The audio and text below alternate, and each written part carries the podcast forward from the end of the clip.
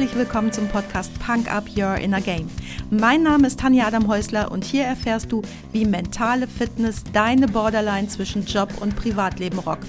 Oft wissenschaftlich fundiert, aber immer unterhaltsam. Versprochen.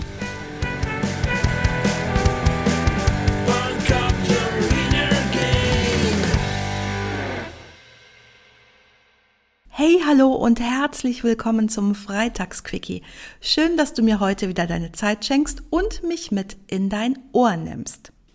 Für heute hatte ich dir versprochen, dir etwas an die Hand zu geben, was dir hilft, ein freieres und authentischeres Selbstkonzept zu entwickeln.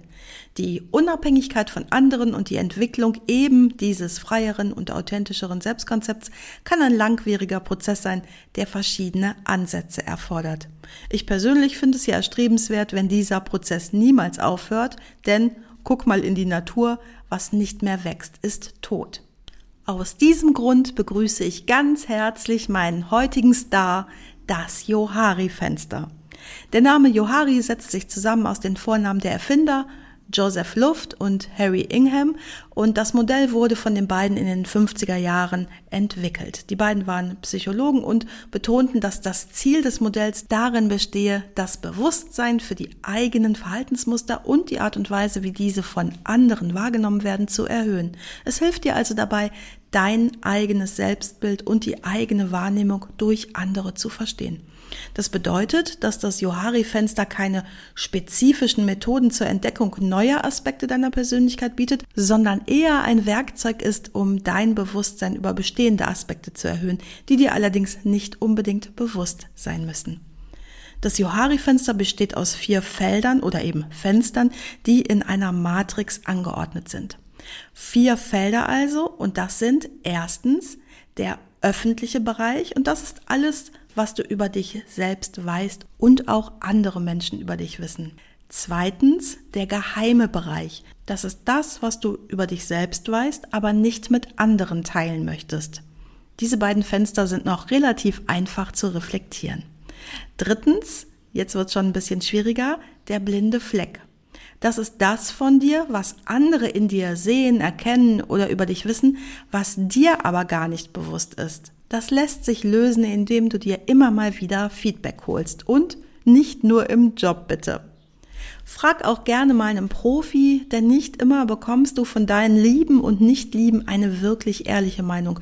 Zum einen, weil sie selbst ja auch nur eine subjektive Sicht auf dich haben und zum anderen, weil sie dich vielleicht nicht verletzen wollen oder, und das ist gar nicht so selten, weil sie dich eben doch verletzen möchten. Und zum Schluss gibt's noch viertens den unbekannten Bereich. Und jetzt wird's langsam haarig, denn das ist all das, was weder du noch andere über dich wissen. Hm. Aber erstmal ein Beispiel, dann wird es alles etwas klarer. Peter Müller ist ein bekannter Politiker. Erstens Peters öffentlicher Bereich. Das sind seine öffentlichen Reden, Interviews, die du im Fernsehen anschauen kannst und seine politischen Entscheidungen und Handlungen. Zweitens Peters geheimer Bereich. Peter achtet sehr genau darauf, dass er sich immer politisch korrekt ausdrückt und auch verhält. Bei der Besetzung neuer Stellen in seinem Stab achtet Peter aber sehr wohl darauf, dass der Bewerber seinem Weltbild entspricht, ein Mann ist, bodenständig und heterosexuell. Drittens Peters blinder Fleck. Tja, ist Arroganz und Unnahbarkeit, obwohl er von sich selbst denkt, dass er ein sympathisches Kerlchen ist. Letztens hat ihm sogar seine Tochter an den Kopf geworfen, dass er ein arrogantes, selbstsüchtiges Arschloch sei. Auf die Idee, mal darüber nachzudenken, was seine Tochter denn gemeint haben könnte, kam Peter aber nicht, weil er ja weiß und überzeugt ist, dass er ein Sympathieträger und netter Kerl ist. Viertens, Peters unbekannter Bereich. Auf Druck seiner Eltern hat Peter studiert und stellt seine politische Karriere seitdem in den Vordergrund. Ganz selten, wenn Peter mit seiner Frau in diesem tollen kleinen Restaurant ist, wo er dem Küchenchef direkt beim Zubereiten der Speisen zuschauen kann, fühlt Peter sich irgendwie so richtig wohl. Er denkt, es läge an den zwei Stunden Ruhe und Zeit mit seiner Frau. Im Traum käme Peter nicht auf die Idee, dass das am Zuschauen dieses leidenschaftlichen Kochens liegt. Peters unbekannter Leidenschaft. Ach Peter, Ich hoffe, das Beispiel von Peter hat dir deutlich gemacht, warum es wichtig ist, dich damit zu befassen, was weder du noch andere von dir oder über dich wissen. Denn alles, was da ist, wirkt sich auch aus. Und wenn du meine Eisbergfolge gehört hast, dann weißt du, wie viel deiner selbst wirklich unter der Wasseroberfläche, also im Verborgenen liegt und auch dort wirkt. Ist ja nicht weg, nur weil du es nicht sehen oder fühlen kannst hol so viel wie möglich von unter der Wasseroberfläche zu über der Wasseroberfläche. Indem du dir bewusst machst, was der Inhalt deiner Johari-Fenster ist und auch in welchem Quadranten du dich die meiste Zeit befindest, kannst du deine Wahrnehmung von dir selbst und auch von anderen über dich erweitern und dich darin verbessern, dich von den Erwartungen und Bewertungen anderer zu befreien. So kommst du näher an deinen authentischen Kern und klar kannst so dein Leben viel sinnvoller in die für dich richtige Richtung selbst gestalten. Oder anders gesagt, dich dahin entwickeln, was dir wirklich bestimmt ist. Noch schnell drei Tipps, wie du vorgehen kannst. Erstens, überleg mal ganz in Ruhe, eins, was weißt du über dich selbst und was teilst du mit anderen? Zwei, was weißt du über dich selbst, aber teilst es nicht mit anderen? Drei, was wissen andere über dich, aber du erkennst es nicht? Und vier, was gibt es über dich, was weder du noch die anderen kennst? Diese vier Punkte, das ging jetzt ziemlich schnell, die packe ich dir so auch in die Show Notes, da kannst du sie nochmal nachlesen.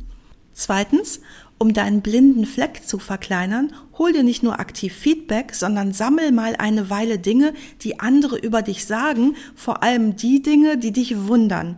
So kannst du Dinge über dich erfahren, die dir nicht bewusst waren und die dein Selbstbewusstsein erweitern.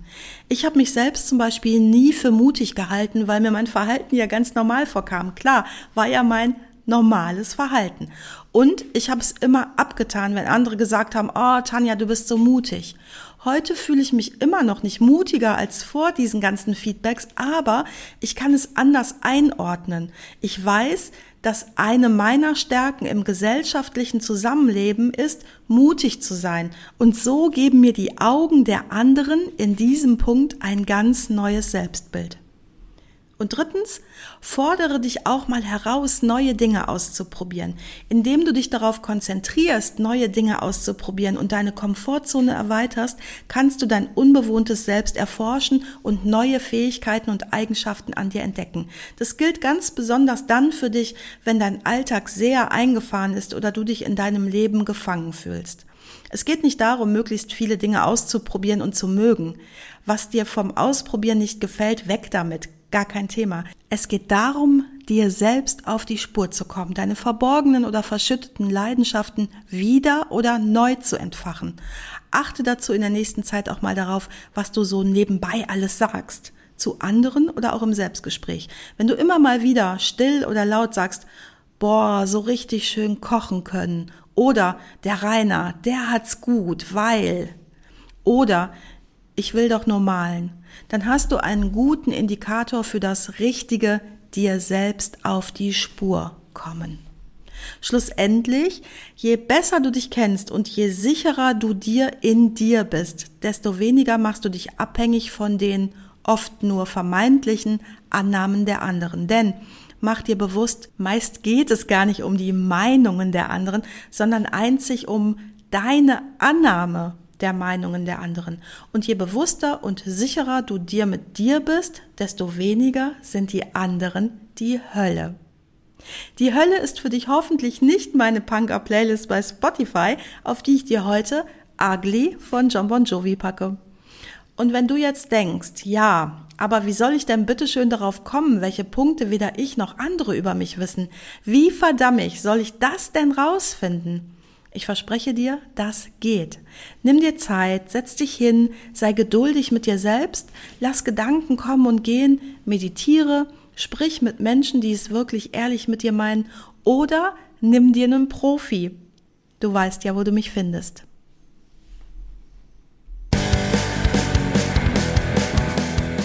Das war's auch schon für heute. Danke, dass du mich mitgenommen hast in deinen Kopf, dein Herz und dein Ohr. Du hast Lust bekommen auf ein Coaching mit mir hier an der wunderschönen Costa Blanca? Dann besuch mich doch auf meiner Website punkup.de. Die Website verlinke ich dir natürlich in den Show Notes, genau wie alle weiterführenden Infos zum Podcast. So, ich wünsche dir viel Sonne und denk immer daran, Punk up your inner game. Deine Tanja.